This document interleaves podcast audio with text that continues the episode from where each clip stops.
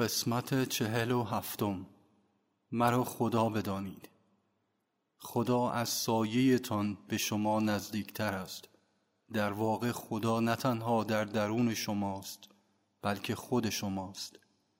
دست شما به خدا نمی رسد زیرا از طریق ذهن که او را به هدفی پوچ و واهی مبدل می سازد به جستجوی او می پردازید منم خدا فراسوی خدا و خدا در جامعه انسانی. با عنایات فرصتهای بیشمار به مصاحبت خودم هر دم شما را به خیشتن نزدیکتر می سازم. اما آشنایی معمولا موجب می شود فراموش کنید که من خدا هستم. من بر تمام آنچه اتفاق می افتد و روی خواهد داد واقفم.